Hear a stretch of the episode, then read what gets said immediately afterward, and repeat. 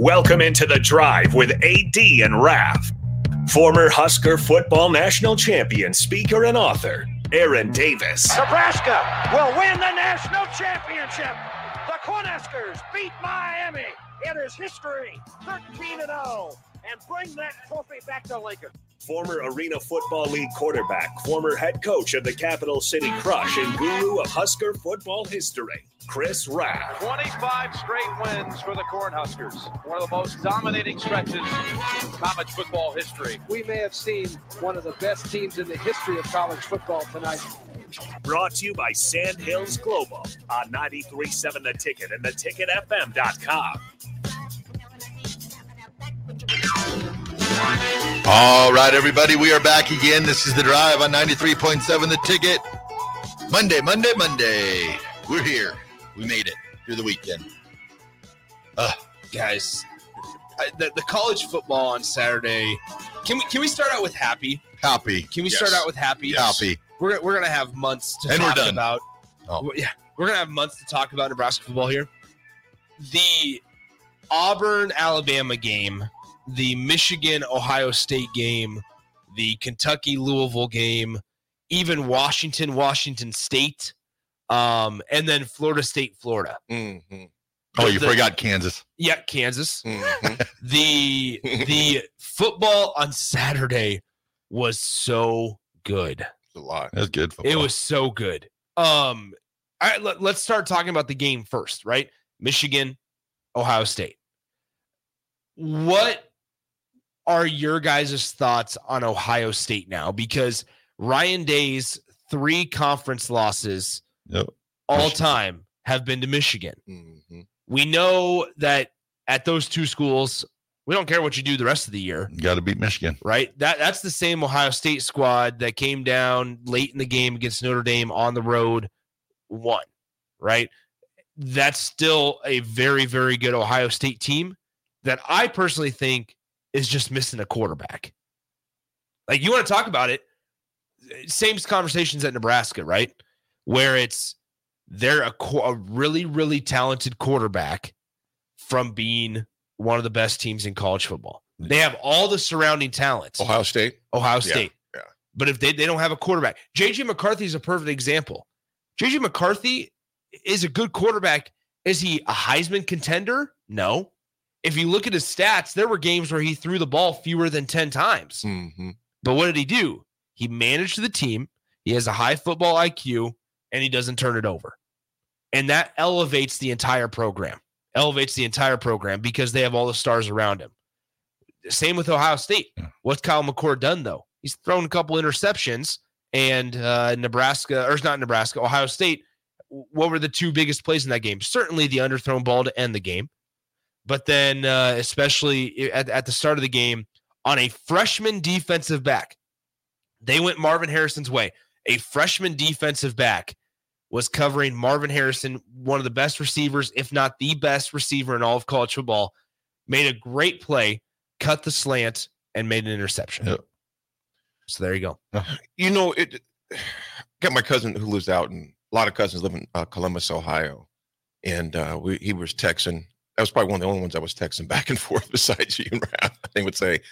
But it's he goes, man. The then you got the Maurice Clarett who just goes absolutely bonkers. I mean, I, I I don't understand that. I like, and as crazy as before the game or right before the game, he put out a tweet going, "We all believe in Ryan Day. We're behind you, coach. Let's go win this game." And then after the game, he goes complete scorched earth and telling him he needs to be out asap. That's when I thought, "Oh, Texas A&M is going to walk right into this. They're going to get themselves yeah. Ryan Day as their head coach just because Maurice Clarett's going to have everybody going nuts. And I, I, I- I look back at it too.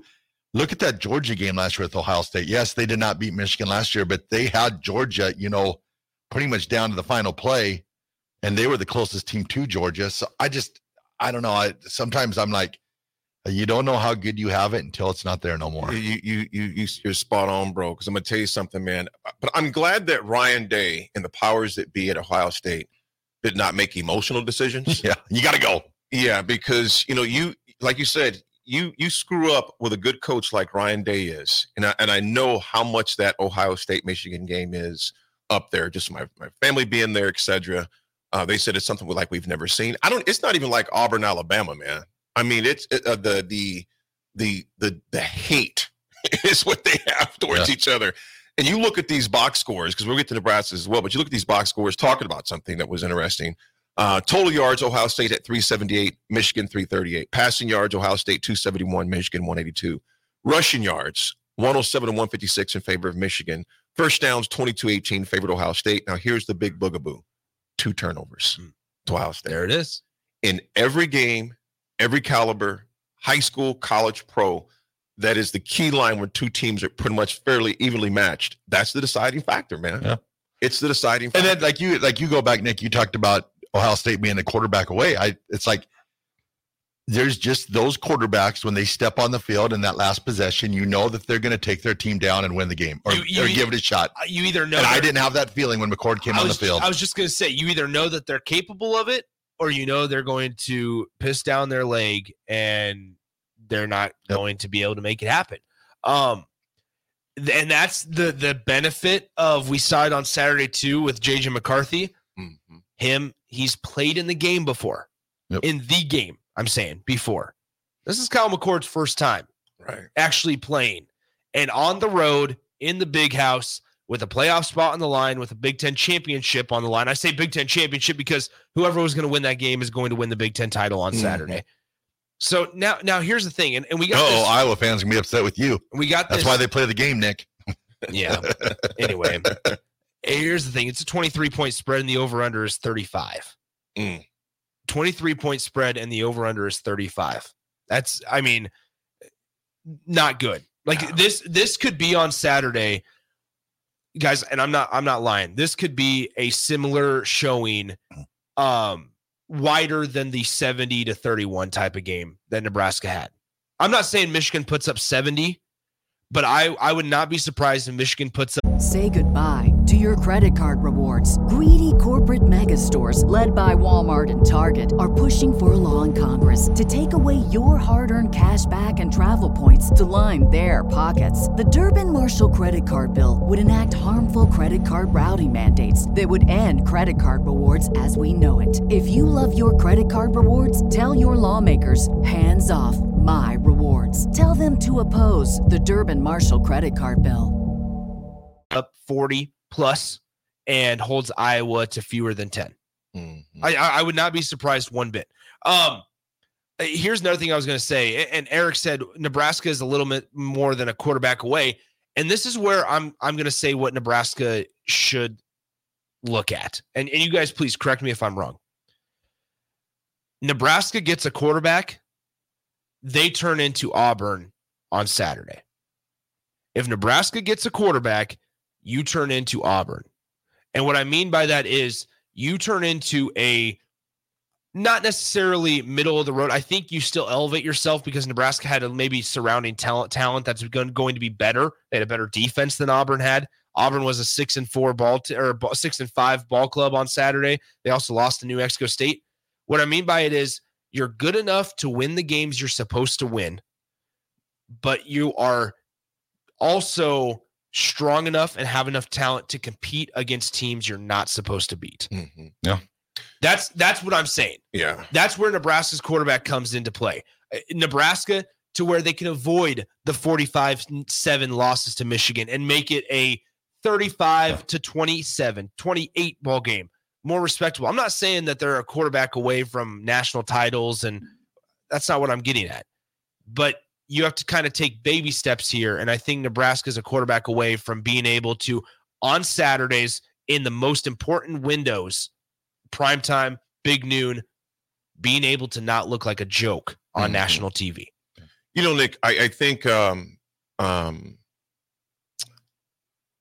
you look at here's a few factors in Nebraska. The number of injuries. I've never seen an offense suffer this many injuries, Mm-hmm. you know, as far as starters. I mean, a number of those guys, I mean, key guys getting hurt. We had to have your younger guys like your Malachi Coleman's uh, to grow up very fast. You don't, you know, your Lloyd's to grow up very fast. Uh, the defense was one, was a pleasant surprise, uh, very pleasant surprise. Um, to your point, Nick, the number that is just staggering to me, which which why I do agree that Nebraska changes the narrative on some of those with legitimate quarterback, is 31. Mm. 31 turnovers. Yeah. Um, I don't care if you're uh, if I don't care if you're Michigan. If you've turned the ball over that many times, you're not sitting where you are right now because you Yeah. lose those close games. Well, the ones they had against Penn State, they would have lost that one. They lost against uh, they lose against Ohio State if if they turn the ball over the way in, in, in rapid fashion that we did all year long. You just can't turn the ball over that many times and expect to be in contention. Now, to your point, Nick, if Nebraska, I'm not even saying Nebraska has to uh, I mean, uh, a mesmerizing quarterback, just someone who can take care of the ball and and make smart decisions with the football. Exactly, because You know? if if, Oh, I think I if they do, dude, if they do, look at this season. Yeah, I mean, I- you, You, look at- you're, you you're, what beating, you you're beating Michigan State. You're beating Iowa. You're beating Maryland. You don't lose the last four. If You're you absolutely simply, right. If you simply don't turn the ball over, You're- you're you not- probably don't lose. You're not four. losing to Minnesota. Nope. I, you're talking about You a need- you- completely different type of season two fifty and a completely different field. You're going to Indianapolis next week to try to avenge And we a 45-7 loss. And we had that within our grasp. Here's the key thing about it: the only team that we just, I'm saying, yeah, they they were beating us, in regards of what we had, is Michigan. Yeah. Bec- In the 50-50 game, I would say Colorado at, at that time, the way Colorado's playing, that was probably the 50-50 game. But Yeah. that's still you're still sitting at eight and two at that point. I think one of the things too that Nebraska needs is a leader. Yeah. I mean, who- who you know usually the quarterback is the leader of your ball club, and I, I, I don't see that because you really never knew who the quarterback was going to be the entire year. right. It's been very So now Nebraska's in this situation right now where they yeah, they after need game two, you- game two, you they- didn't know who the they need to find Yeah. they need to find a leader, somebody like we talked about JJ McCarthy in Michigan. Yeah, he don't throw the ball that much, but he's their leader. And- He's their leader. Nebraska needs to find that. If it's if it's going to be Chubba, you- then you need to anoint him the leader right away and get that out of the way. So then the team knows who you know who is the guy we follow, who's the guy that you know that we can, you know, hook our trailer to and follow. You know, and I think that's. That's going to be one of the huge things for Nebraska till they get that that leader. Then it's always going to be all over the place. Right.